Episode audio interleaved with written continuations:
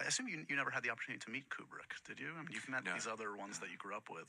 What, what would you want to talk to Stanley Kubrick about if given the opportunity? Oh my goodness. Um,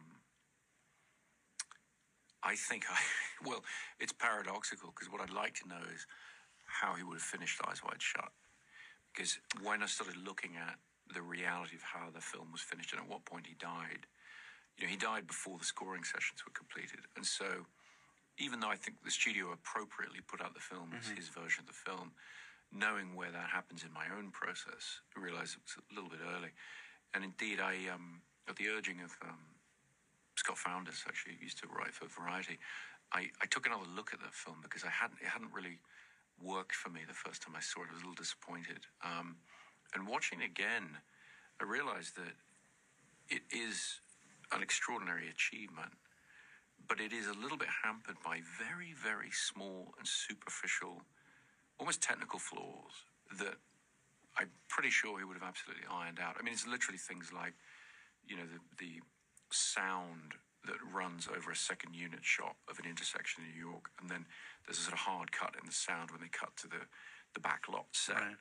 So a lot of people sort of felt it looked artificial and all the rest. And you, you look at it again, and you're like, there are only a couple of small technical things that betray that that I, I have a feeling would have been ironed out. Well, knowing his meticulousness, I'm sure. Yeah. Yeah. Well, and his meticulousness and the way he would cut his films. I mean, he literally recut 2001 on the boat from London over to New York to premiere the film, and then cut it again after the premiere. And when I say cut it again, I mean there are some really significant things. Some of the intertitles were added after the premiere. Uh, you know, I think he cut about 20 minutes of the film, and really significant things.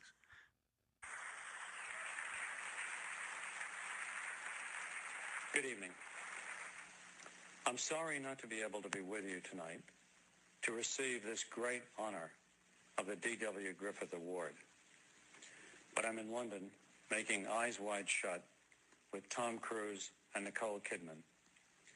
And just about this time, I'm probably in the car on the way to the studio, which, as it happens, reminds me of a conversation I had with Steven Spielberg about what was the most difficult and challenging thing about directing a film. And I believe Steven summed it up about as profoundly as you can. He thought the most difficult and challenging thing about directing a film was getting out of the car. I'm sure you all know the feeling.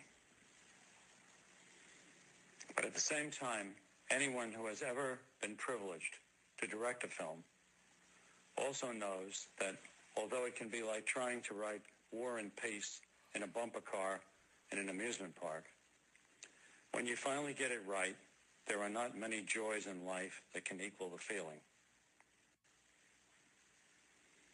I think there's an intriguing irony in naming the Lifetime Achievement Award after D.W. Griffiths, because his career was both an inspiration and a cautionary tale.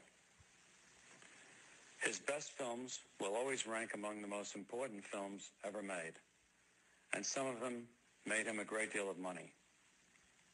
He was instrumental in transforming movies from a Nickelodeon novelty to an art form, and he originated and formalized much of the syntax of movie making, now taken for granted. He became an international celebrity, and his patronage included many of the world's leading artists and statesmen of the time. But Griffith was always ready to take tremendous risks in his films and in his business affairs. He was always ready to fly too high. And in the end, the wings of fortune proved for him, like those of Icarus, to be made of nothing more substantial than wax and feathers.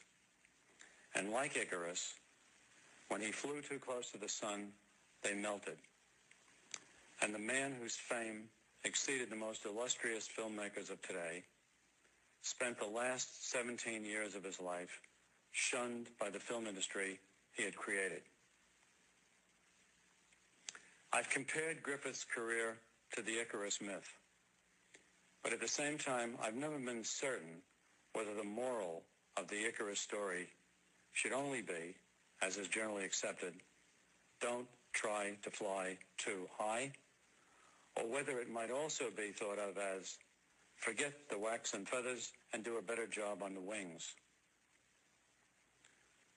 One thing, however, is certain. D.W. Griffith left us with an inspiring and intriguing legacy, and the award in his name is one of the greatest honors a film director can receive, something for which I humbly thank all of you very much. Hello. And it's the Dr. Zeus Film Podcast. And that, of course, was Stanley J. Kubrick. Stanley Kubrick. Director, provocateur, photographer, madman, according to some. Some wanted to kill him, some wanted to love him, hate him. I mean, whatever. This is how he's described realism, dark humor, unique cinematography, extensive set designs, and evocative use of music. He was born on July 26, 1928, in New York City, and he died March 7th, 1999, at the age of 70, upon finishing Eyes Wide Shut. Which, still in itself, that version is mysterious because it wasn't really the version I think he intended. But as the studios often do, yeah, He was the first of two children to Jacob Leonard Kubrick, known as Jack or Jacques, and his wife Sadie Kubrick. Uh, he has a sister, Barbara, who is still with us.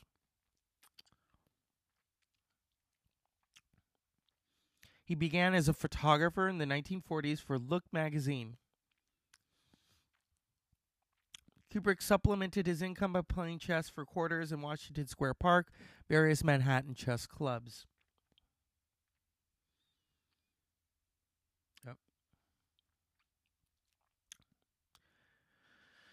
Oh my God.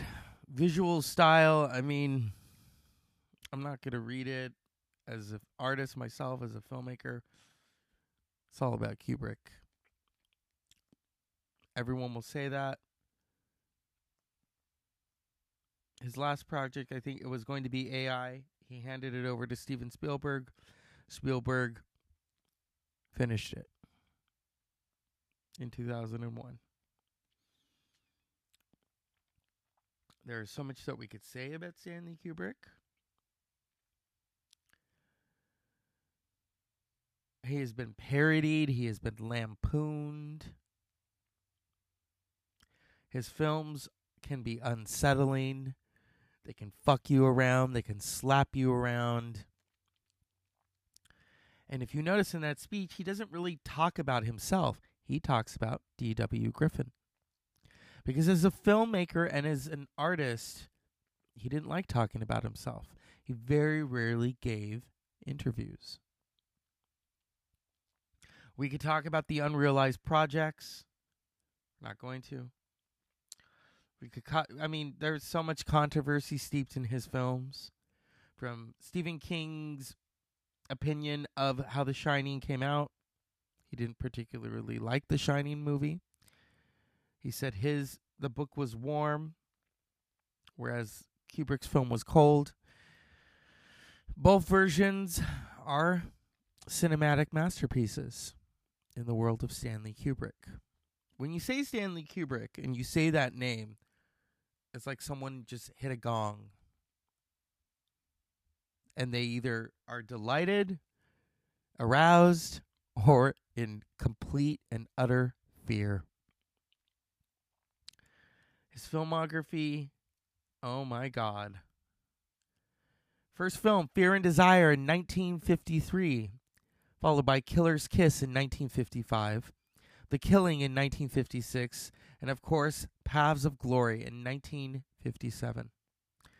Spartacus in 1960, 1962's Lolita, and we arrive at Doctor Strange Love in 1964. In fact, the premiere of Doctor Strangelove was supposed to happen on November 22nd, 1963. And it didn't because that was the day the president, JFK, was assassinated. And so it was postponed. A lot of these things we're just learning about. A first test screening of the film was scheduled for November 22nd, 1963, the day of the assassination of John F. Kennedy. The film was just weeks from its scheduled premiere. But because of the assassination, the release was delayed until late January 1964, as it was felt that the public was in no mood for such a film any sooner. During post production, one line by Slim Pickens, a fellow could have a pretty good weekend in Dallas with all that stuff, was dubbed to change from Dallas to Vegas. Since Dallas was where Kennedy was killed, the original reference to Dallas survives in the English audio of the French subtitled version of the film. The assassination also serves as another possible reason that the pie fight scene was cut. In the scene, after Muffley takes a pie in the face, General Turgidson exclaims, Gentlemen, our gallant young president has been struck down in his prime. Editor Anthony Harvey stated that the scene would have stayed except that Columbia Pictures were horrified and thought it would offend the president's family. Kubrick and others have said that the scene had already been cut before preview night because it was inconsistent with the rest of the film. Oh my god, that film. Mm. Absolutely love Doctor Strangelove, especially in this crazy world that we live in. You look at the parallels. Yeah. And I I have a personal connection with Doctor Strangelove how I remember I was in college and the teacher was assigning films and I got guess who's coming to dinner and another student she got Doctor Strangelove and I was laughing hysterically at her speech and I told her I want to watch the film. And one day it came on TCM and I was watching it with my grandfather and he was howling, laughing. So that's the power of cinema. And now we arrive at 1968's 2001 A Space Odyssey. At first I couldn't get into the film. It was a friend who took who really got me to watch it and to love it because some people have called the film boring. It is a visual masterpiece of life, death, and rebirth and everything in between. And you think of the fact that Stanley Kubrick died in 1999 and didn't get to see the century that he made famous in the film. 1971's A Clockwork Orange. Oh my God. A Clockwork Orange, really, if you look at now, it's here. It's been here for a while. An uprising of youth. And why? Because society has built it that way. Society has basically gone to the wayside. You have no rights anymore. All you have is dog eat dog, fight for your right to party, basically. And I remember when the pandemic first hit and I was coming home from the uh, grocery store and I saw some kids kicking garbage on the railroad tracks and I thought, it's like out of a clockwork orange. This dystopian world where cities were literally silent. Or there were ghost towns. People weren't leaving. H- hence why everyone has a form of agoraphobia. 1975's Barry Lyndon, wild, and of course, Kubrick was smart to cho- choose a narcissist son of a bitch, um, Ryan O'Neal. And of course, the shining, legendary Jack Nicholson. Now, I can understand King Stephen King's reason, rationale for not liking the film because of how Shelley Duvall's character is crying all the time and in hysterics. I can understand that. But that aside, the film really is a masterpiece. And Jack Nicholson's performance, followed by um, the young man who played Danny, Danny Lloyd, yeah, Scatman Crothers. Oh my goodness, yeah. And if you have telepathy, well, yeah. When he calls him Doc and he just looks at him, people that shine. Yep. Full Metal Jacket, 1987. This was Kubrick's final film until 1999's Eyes Wide Shut. Full Metal Jacket is intense, It is not you know a lot of the films that they did about um the Vietnam War you know they're dramatized Full Metal Jacket was in your face it fucked you around and that's what I'm talking about Kubrick Kubrick did not play it safe so for him to say you know about Icarus and flying too close to the sun and D.W. Griffin flying too close to the sun, as did Stanley Kubrick. And how iro- how odd that that would be his final speech, that would be his final interview before dying. And I was I was thinking of my friend um Strombo, who often flies too close to the sun himself. And reminds us every day about authenticity.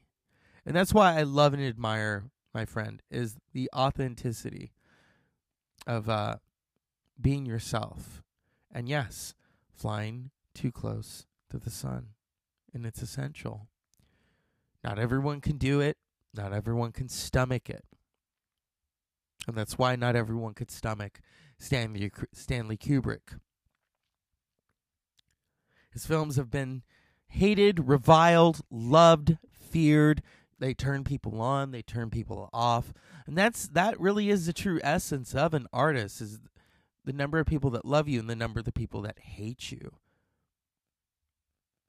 Think about that. The fact that he took a blacklisted writer, Donald Trumbo, him and uh, Kirk Douglas, and boom, you've got Spartacus. Talk about going against the grain going against the establishment, going against the system. That was Stanley Kubrick's middle name, going against the, sta- uh, the establishment. And then in 1971, Clockwork Orange. And then what happens? People started killing and copycatting the film. And so Kubrick had the power to say to Warner Brothers, pull the film. And they pulled the film. And it did not play in theaters in England until a year after his death in 2000. Or even the version of Clockwork Orange. I remember my professor, uh, Dr. Moquette, who said to me that there's footage missing from the version that we see now because she saw the original version and talks like that in the NASDAT. That's the power of a filmmaker. That's the power of a filmmaker to put out The Shining and have the author pissed about it, even though he signed the rights away. He signed the rights away and he got a check out of it. Eyes Wide Shut, which really divided people. Whereas I, I think the one person that shines in, uh, speaking of shining, shines, uh, no pun intended, in Eyes Wide Shut is Nicole Kidman. Because of the way she looks at her real life husband, Tom Cruise, and says, If you men only knew. Just the way she looks at him as she says that. Where even she's probably tired of being not only with him on screen, but off screen. You can just see it. She wasn't entirely acting. And that's what Kubrick brought out of his actors fear, love, desire, quenching the thirst. He really did quench your thirst. If you look at the visuals, I remember watching an AFI there was 100 years 100 films and Candice Bergen was talking about when Space Odyssey 2001 came out and people would go to the front of the screen and just trip out. They'd probably be dropping acid and they're like especially during the Stargate. Whoa! Far out. She says that's what you could hear people saying.